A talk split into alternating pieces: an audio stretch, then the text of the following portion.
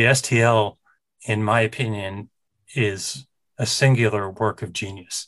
What do you think it was about the STL that made it so so novel? A sense of searching for some underlying truth. Yeah, no, no, we, we have more time than that because it's just my mom and I do yoga twice a week, as Connor knows. Oh, that is very cool. She's uh she's pretty flexible. wow, good one, good Ow. one.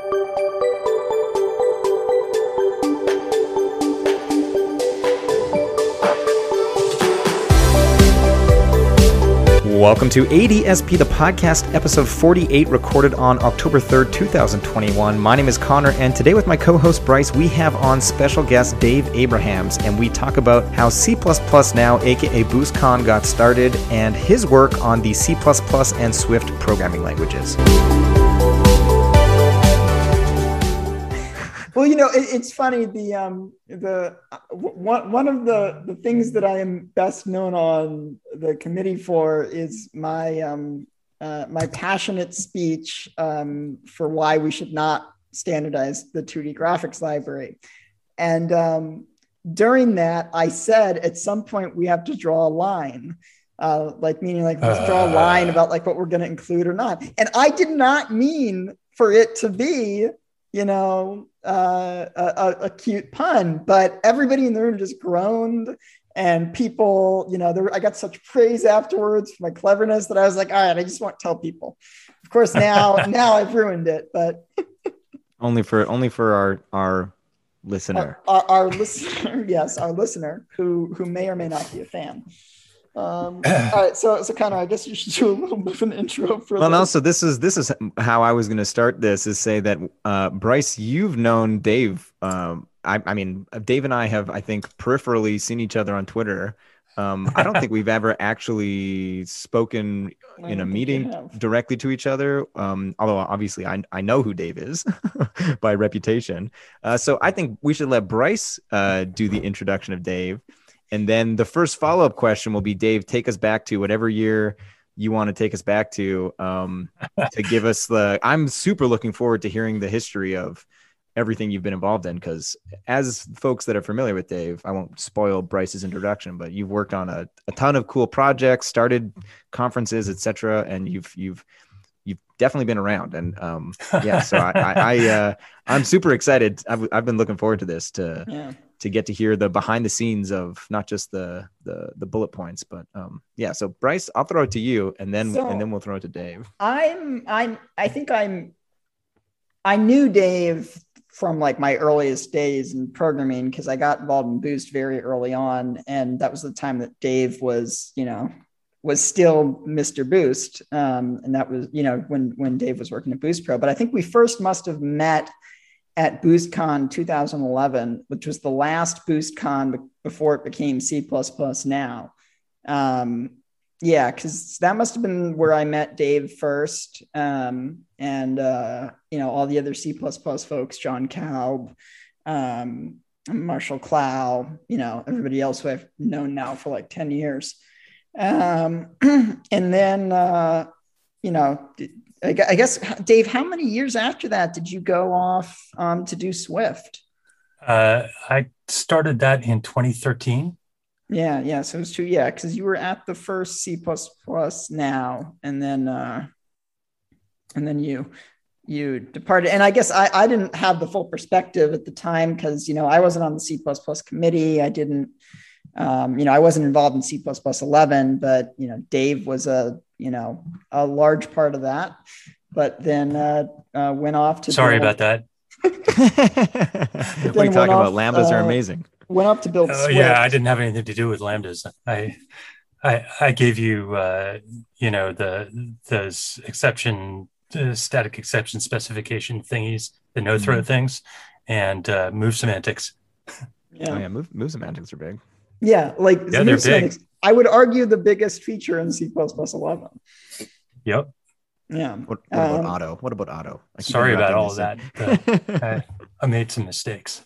So, so I, I guess maybe so. I think this is actually an interesting place to start because um, I heard a story about the origin of Boost um, at some other C event recently, and I'm not sure if it's historically accurate. Um, it was in particular, it was regarding the origin of the name of Boost.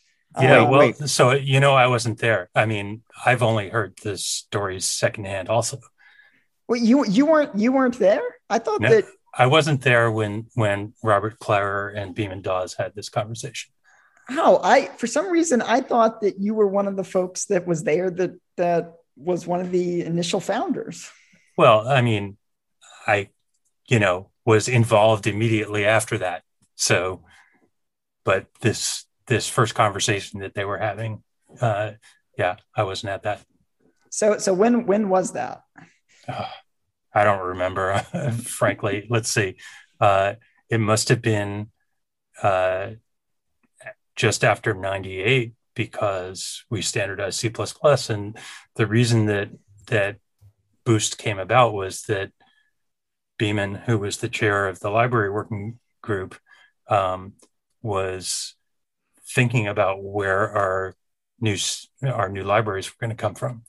You know, we had just standardized C++ with this amazing thing called the STL, which it really was a, a, groundbreaking piece of work, but it was also not the way we were supposed to do things. We were supposed to be standardizing existing practice stuff that had, you know, actually been in wide use uh, beforehand, and the STL had had at best marginal use at that point. And in fact, they, you know, based on what Alex Stepanov said he needed, there were a bunch of features added to C that no compiler had even implemented yet when we standardized C.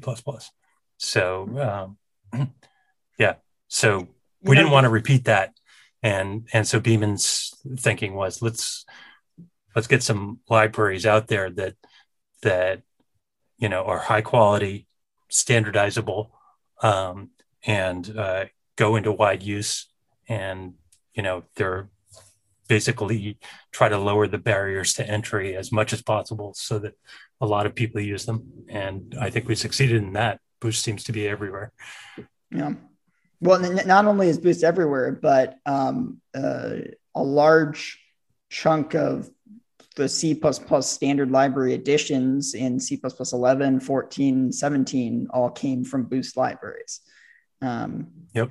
Although it's it's interesting, you know, the point that you make that that standardizing the STL was not really what the committee was supposed to do, um, because you know it was successful. It was a risk, but it was successful, and um, I I think that the committee frequently um, uh, oscillates between being far too conservative and being far too bold in what we do. That uh, uh, yeah, I mean, I think like one of the one of the frustrations I've had with the C committee is the is a kind of uh, unwillingness to form a consensus about about how the committee would operate and hmm you know how bold to be what you know how important is breaking code how important is performance any of these kinds of decisions you know to set a framework for future decision making um, no one has ever wanted to do that and and that's i think a, a major a major problem with the committee but in yeah. fairness uh, with respect to being too conservative you know the STL, in my opinion, is a, a, a singular work of genius. Mm. I hmm. mean, it, it, you know, it has in you know with how many years has it been since it came out? Twenty years. Uh, with let's see, ninety eight to 2021 30 years okay yeah, with yeah. 30 years of hindsight right? It's definitely, you know, I would have designed some things differently. It's got some ugly corners, whatever. But, uh, you know, those things worth gambling on like that come along once in a generation, maybe. Yeah. Yeah, I certainly think that's true. What what what do you think it was about the STL that made it so so novel, or or what what what is yeah what what well, what made it so novel or successful or so so genius? Well, I mean, you know, Alex Stepanov, uh, you know, uh, you don't need to say much more than that if you've if you've heard Alex talk and and really know about what he what he knows about and what he thinks about. I mean, aside from being an amazing polymath who you know can read things in the original ancient Greek, um, and uh, his, it, I think the the fundamental thing that that he brings brought to the table that I've you know carried with me ever since I I met him basically is a sense of searching for some underlying truth um, you know rather than rather than designing something you know right. alex uh, the, the genius of the stl was that alex didn't say you know i'm going to come up with a beautiful design that's that accomplishes these things. Look at what i've done. He says look at what's actually there in in the world. Let's find let's generalize from that and let's let's find the the actual abstractions that are there and that that's a kind of humility that he brought to design that i think is you know really crucial mm. Yeah. And so, uh, so as we said earlier, in in 2013, you um, you went to join Apple and you got started on this, you know, this new project, Swift. Um, and so, what uh, what was that like? You know, you th- there aren't many people who can say that they were at the um, you know the the real the start of a language that has grown as quickly to maturity as Swift has. Um, and uh, yeah, so so maybe, so maybe, tell us a little bit about about your experience with uh, with Swift. Yeah, well, I mean, it was a it was a uh, once in a lifetime opportunity for somebody who's interested in language design. You know, because uh, languages do come along every week and they die in obscurity. So, uh, you know, uh, so if you've been around a few years and and seen this, you only want to get engaged in a uh, in a language project if you think it's really got some legs, and uh, you know this one had uh, Apple's future behind it. Apple was staking its future on it, although to what extent wasn't entirely clear at the in the early days. Um, uh, and it had an amazing group of of people uh, that I had faith in. You know, starting with Doug Gregor, who was my close friend, um, and uh, yeah. So, what was it like? It was uh, it, it was th- a thrilling adventure. Um, you know, um, there it was. You know, it was scrappy. Uh, we had a, a group of about 10 to 12, I guess. Uh, that maybe wasn't even the the starting size might have been might have been like eight um, but uh, you know we it, chris uh, Lattner to his credit uh, ran the ran the thing very much by consensus as much as possible um, and uh, and while you know some people denigrate design by committee. I have always found that the the process of coming to consensus uh, inside of the C++ committee, for example, has been more beneficial than than harmful. Um, and so we had a lot of fights about things. Um, uh, we all learned a lot from each other. There was a, an amazing amount of uh, of different experiences in the group. Um, yeah, and and it was it, it, was a thrill. But when I got there, the the language was uh, extremely immature. It was almost impossible to build anything generic um, with it, and and uh, yeah, so so the first the first few months, I would say, were quite frustrating because of that. It was it made it really hard to make progress, and you know it was good to be part of the design discussions and and move the design forward. So that was great. But like I was also responsible for the standard library, and how do you build a standard library on a fragile foundation that barely works? Yeah. Um, uh, and uh, at some point, uh, you know, the the pressure of not delivering anything became too much for me, and I and I decided, okay, I'm just going to do what I what I have always done with broken C++ compilers, which is figure out how to, you know, coerce them into doing what I need. And um, who cares if it's if it's beautiful or or even correct, you know. Um, so that got me over a hump when I was first able to build an array. That was that was something. Yeah, I mean, I guess I guess it really is early days of building an array is uh, you know is is a challenge, but uh, and and and you were involved a bit in the design of C plus of of Swift's um, generic system, right? A bit, um, uh, yeah, definitely. I I had some influences, especially later on. I would say that the a lot of the inspiration for the initial uh, design of the generic system came from work that Jeremy Siek had done on something called System G, I think. Um, and uh, basically, what he was doing, as far as I understand it, was building a, a generic system with separate compilation.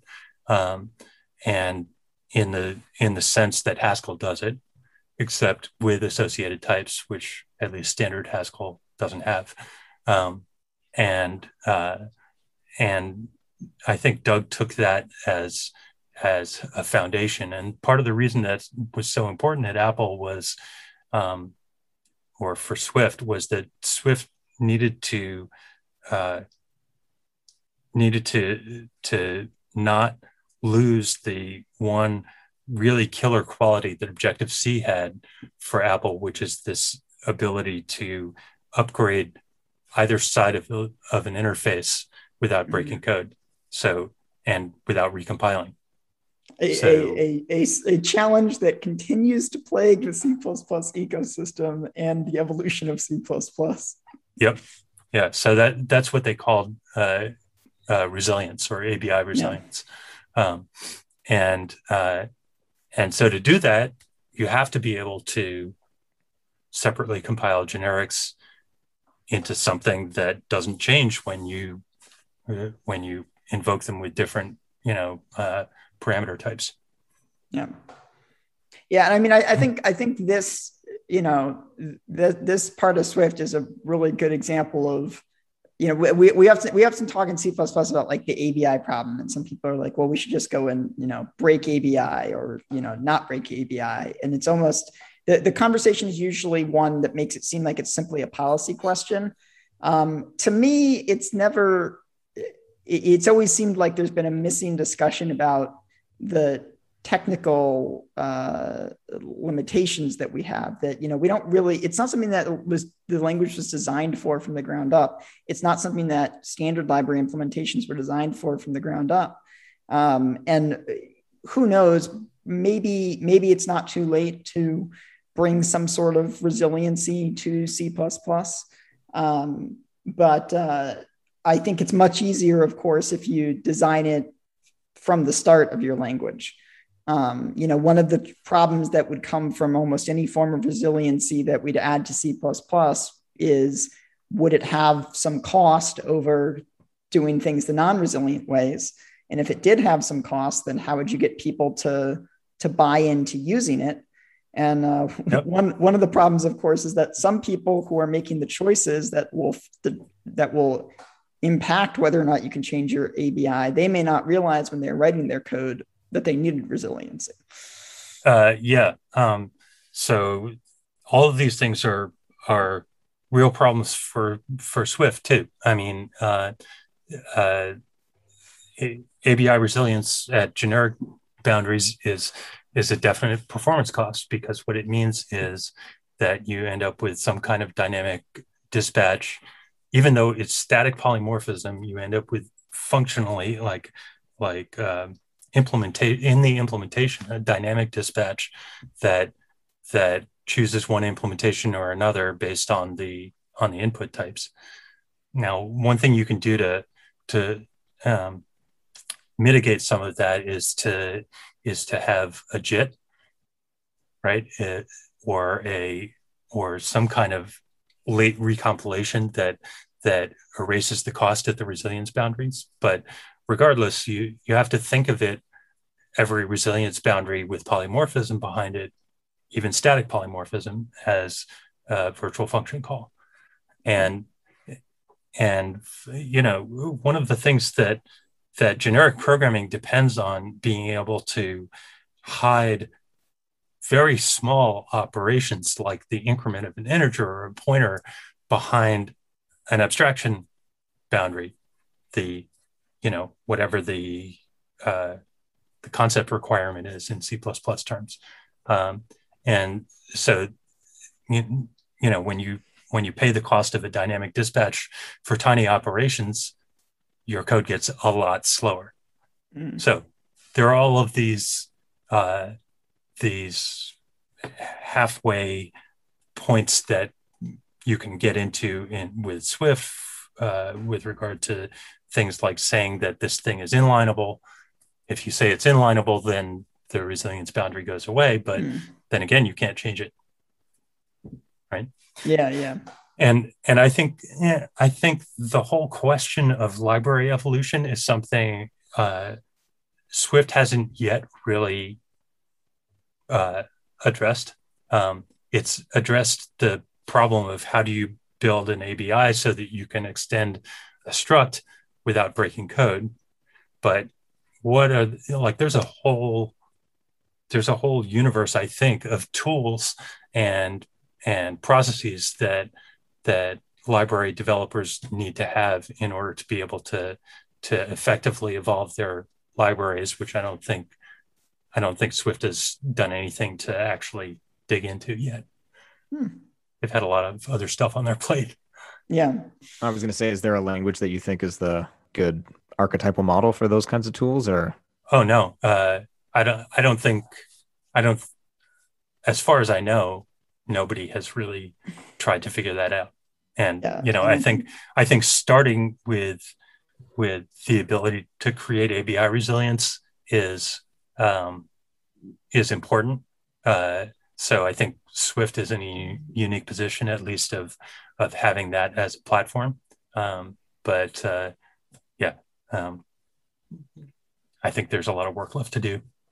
I mean yeah a, a lot of a lot of languages including a lot of new languages, you know, struggle with this. I know that right now in the Rust world, there's a lot of conversations going on about ABI um, uh, resiliency, and um, uh, I'm, I'm going to badly summarize my understanding, which is that for a long time the model in Rust had essentially been we, we're not, you know, we don't provide or we don't worry about ABI stability, and now there's maybe some question that or there's some there's some folks who might uh, uh, want that, and they're trying to sort out how exactly would they do that, especially in a world where they sort of, you know, they sort of statically build everything.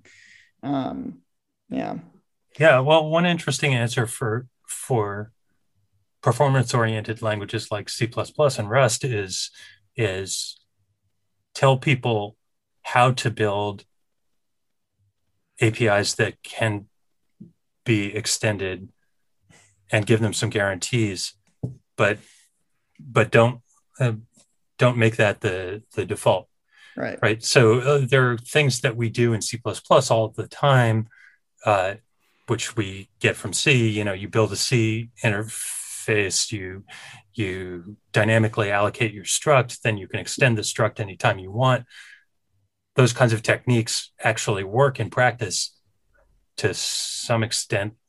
They parts of them may be guaranteed. I don't know. Yeah. But yeah, like a, like a good example of this in C++, which is um, would be like std mutex. So on um, on MSVC, their std mutex implementation is like it it's eight it's 10 times larger than their std shared mutex and it's like two times slower and the reason is because their std mutex has to be be ABI compatible back to like the Windows XP mutex layout, which is like this huge thing that uses this very old API. Hmm. And um, you well, know, fortunately, it, no one should ever use a mutex. So, yeah, but but you know, it, it, it would have been a fairly simple thing to avoid this problem if they had just instead of having the the the um, you know the the metadata for that mutex be uh, just regular data members of std mutex, they could have just put it in some opaque struct and just had a pointer to it. It's just that when they did their implementation, they didn't um, they didn't make that decision, and there was you know there was a trade off to that. It added another level of indirection. Um, but uh, I think it's something that we perhaps should have designed for more consciously when we uh, when we first started standardizing C++. Um, yeah. Yep. Uh, well, I mean, that's that's up to each individual implementation, right? Yeah. Um, were, were you were you around when the um, when the infamous std string ABI break um, came through the committee? Uh, I I'm not familiar with this story, so uh, um, at least not in those terms.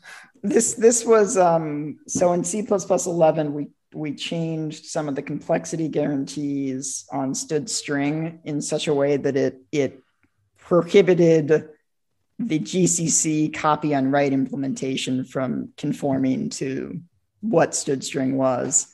Oh um, yeah, I think yeah. I remember.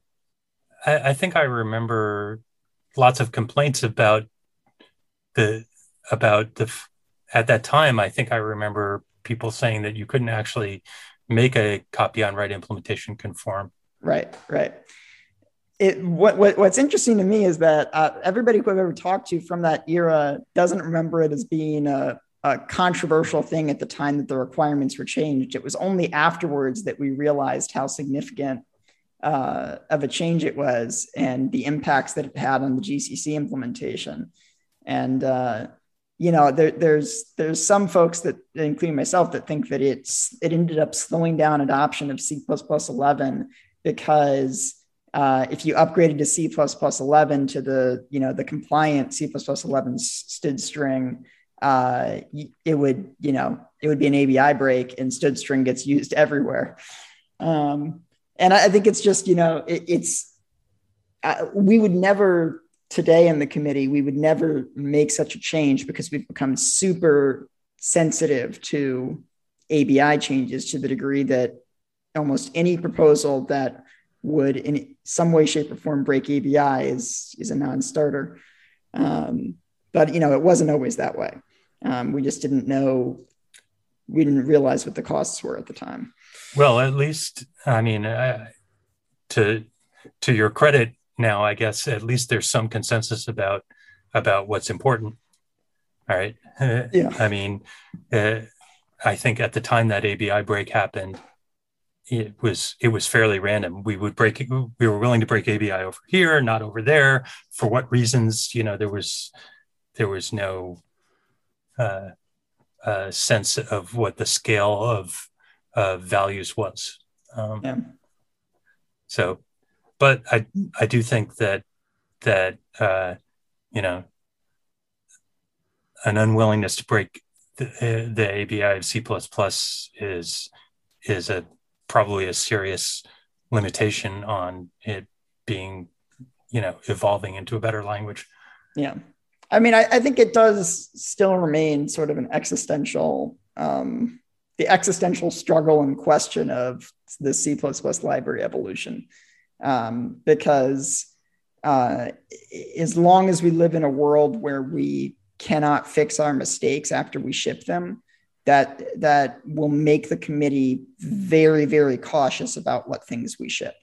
Um, hmm. And so I think that the standard library will roughly continue being the same size, size and scope as it is today. Um, uh, because any sort of massive expansion would bring, you know, a degree of risk that would just be unacceptable. And so it's like we we we all understand the rules or not rules. We all understand the the current, you know, policies and consensus um, and like the implications of that today. Um, but I think just because we we understand that it doesn't necessarily mean that the outcomes are the best. Um, well, why know, can't you just uh, standardize library components that are are designed with resilience in mind? Right, and I and I think that's something that we need to um, uh, be doing. Uh, but uh, it's it's not an area that we've really treaded into, and I think that oftentimes there's the performance trade off and. Um, always, yeah, but not but, often, always. But but you have to, if you want the resiliency, you have to be willing to make that trade off. Like uh, you know, one example, um, there's been a lot of talk recently in the C about standardizing um, networking. And mm-hmm. uh, one question that always comes up is if we standardize some sort of secure networking, some sort of TLS layer, well, of course, that would need to be standardized in a way where we would be able to roll out, you know, security fixes um, and deprecate old, you know, protocols, et cetera. Um, and I mean, I think we could do it. I think that if we sat down and if we said from the start, hey, this library component needs to be something that's going to be resilient to change, we could design it in that way. There might be some some performance trade-offs, but it could be done. Um, and I think that oftentimes the conversation in the C++ committee has just been, well, this is an ABI break, so we can't do it. And we maybe need to have more of the conversation of, you know, how could we build, you know, this new component to be resilient? Makes sense. Thanks for listening. We hope you enjoyed and have a great day.